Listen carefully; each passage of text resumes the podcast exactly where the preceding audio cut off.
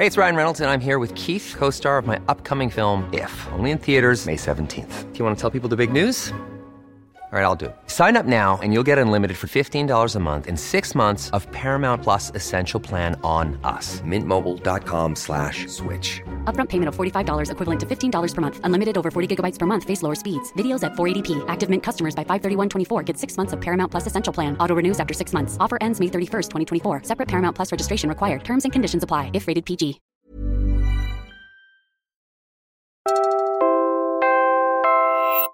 You're listening to Puma Podcast. Hello, I'm Carl Sayat Puma Podcast and you're listening to Teka Teka News. Naaalala mo pa ba yung Yolanda?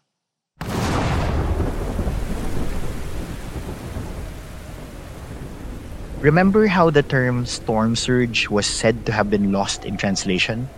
In other words, hindi naintindihan ng komunidad kung ano bang ibig sabihin nun. A decade later, kumusta ang science literacy natin? Nagkakaintindihan na ba tayo?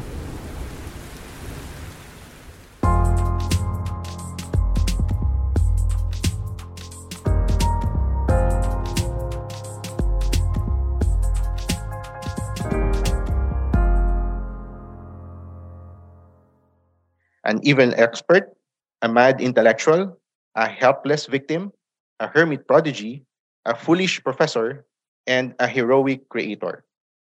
That was Professor Gary Montemayor from the Department of Science Communication, College of Development Communication at UP Los Baños.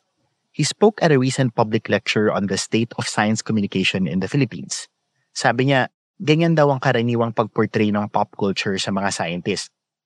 The scientist is a middle-aged old male who wears a white lab coat with frizzy, unruly hair, sometimes has an unshaven beard, and wears eyeglasses. And he is surrounded by lab equipment such as test tubes, flasks, and Bunsen burners, or weird machines with flashing lights and dials. While these depictions have decreased over the last decades, Professor Montemayor says that the way scientists are depicted in our pop culture may reflect our attitudes toward science. Ito daw yung hypothesis. The exposure to such stereotypical images is assumed to affect and eventually construct the public's perceptions and overall view of science and scientists. So, is a lack of science literacy the problem? Let's listen to the experts themselves. When we look at a broadsheet or a news website, or those who don't know what a broadsheet is, you can rarely find a section dedicated to science or technology stories, at least here in the Philippines. Madalas daw nasa lifestyle yung mga storya na yun. And more often than not are framed as Pinoy pride stories. Tipong Pinoy scientist discovers XYZ or Pinoy invents ABC. Sabi yan ni science journalist TJ De Macali na siya ring science communication head ng UP College of Science. which sections garnered the most traffic? Ano sa palagay nyo ang pinaka-trending? Sports. Ang kasunod niyan, entertainment. Tapos ang kasunod niyan, saka lang papasok yung national news. What we've seen from experience is that science news, when packaged in a lifestyle dimension, yun, yun yung nagte-trend. Human interest stories are always a big item. Okay, so sumusubaybay naman pala tayo sa science stories. However, TJ says that because it's packaged as lifestyle or human interest stories, we are not culturally conditioned to see it as science stories. So, what works?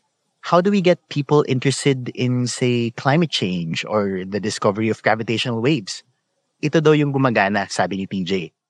you might not have a public that's primed to listen to, to accept hard science stories.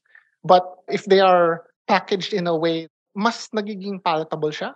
Here's a good example of uh, how that packaging works. Itong story na to, which came out many years ago, At this point, nagpakita si TJ ng isang article. Ang headline, Einstein's last prediction close to confirmation. Tapos, may malaking picture ni Albert Einstein. this is a wire story. Hindi to exclusive sa news website namin, but we couldn't change the article, of course. But we did have leeway to adjust the headline and the photo. And surprisingly, nag-pick up siya. Naglibo ka agad yung mga nagbabasa, no? But why is this the case? No? We attribute this to how it was framed. We knew that, especially in social media setting, ang unang mababasa ng audience mo, na mostly Filipino, is the word Einstein. Hindi naman familiar ang mga Pilipino sa gawa ni Einstein, pero alam nila, uy, genius yan. Pero the next bit also helps to hook the Filipino readers in. No? Last prediction close to confirmation. And we chose those words very carefully. No? Kasi gusto namin na merong konting kababalaghan na nandun. Sa madaling sabi, hindi science literacy ang problema. Filipinos are open to hearing and learning about science, especially when it's communicated in a way that's relatable to them. If that's the case, then ano yung problema? Let's talk about that after a short break.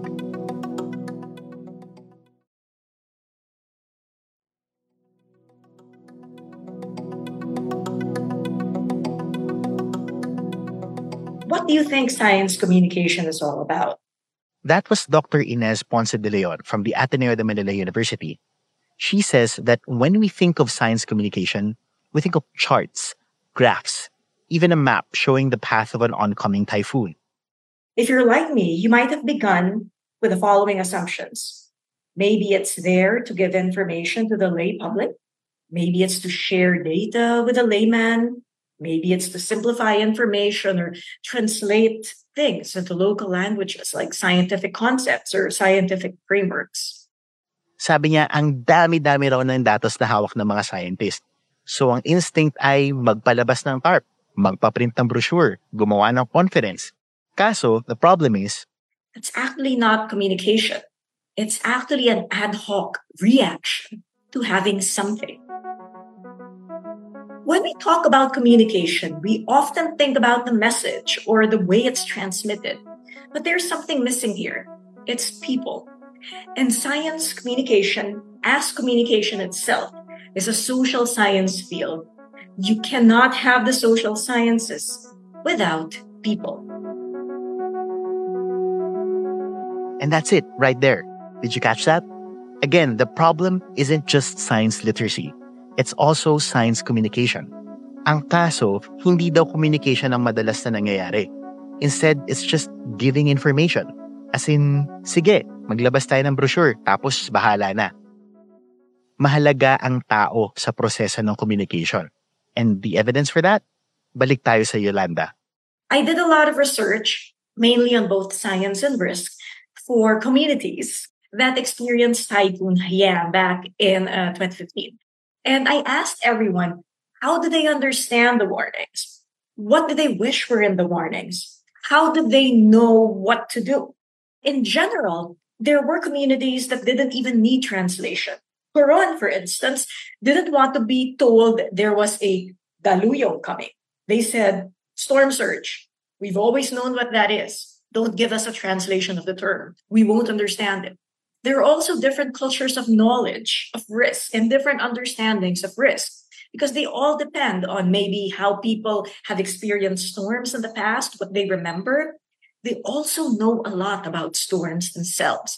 They don't have the scientific nomenclature or the vocabulary, but they can tell you the direction of a storm by listening to how a storm howls, by looking at where the winds are blowing.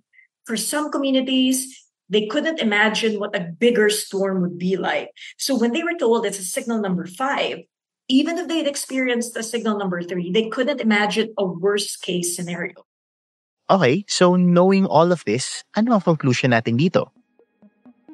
First, babalik tayo sa sinabi ni TJ kanina. It's the framing that matters. Can people relate to what is trying to be said? Pangalawa, it's people who should be at the heart of the conversation. Hindi tayo nagbabato lang ng information. Kailangan kinikilala natin kung sino ba ang kinakausap natin. Ano ba ang konteksto nila? Ano na ba ang alam nila? Communication is part of the big problem. It's not just literacy.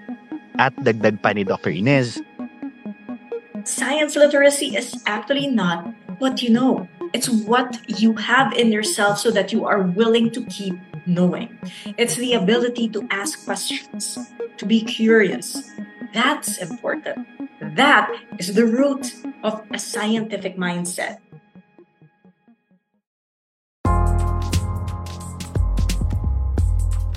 And that was today's episode of Teka Teka News.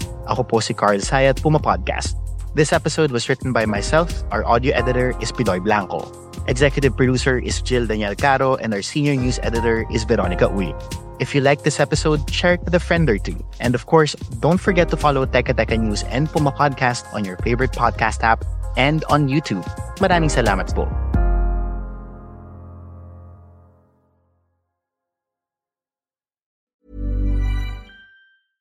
Hey, it's Paige DeSorbo from Giggly Squad. High quality fashion without the price tag. Say hello to Quince.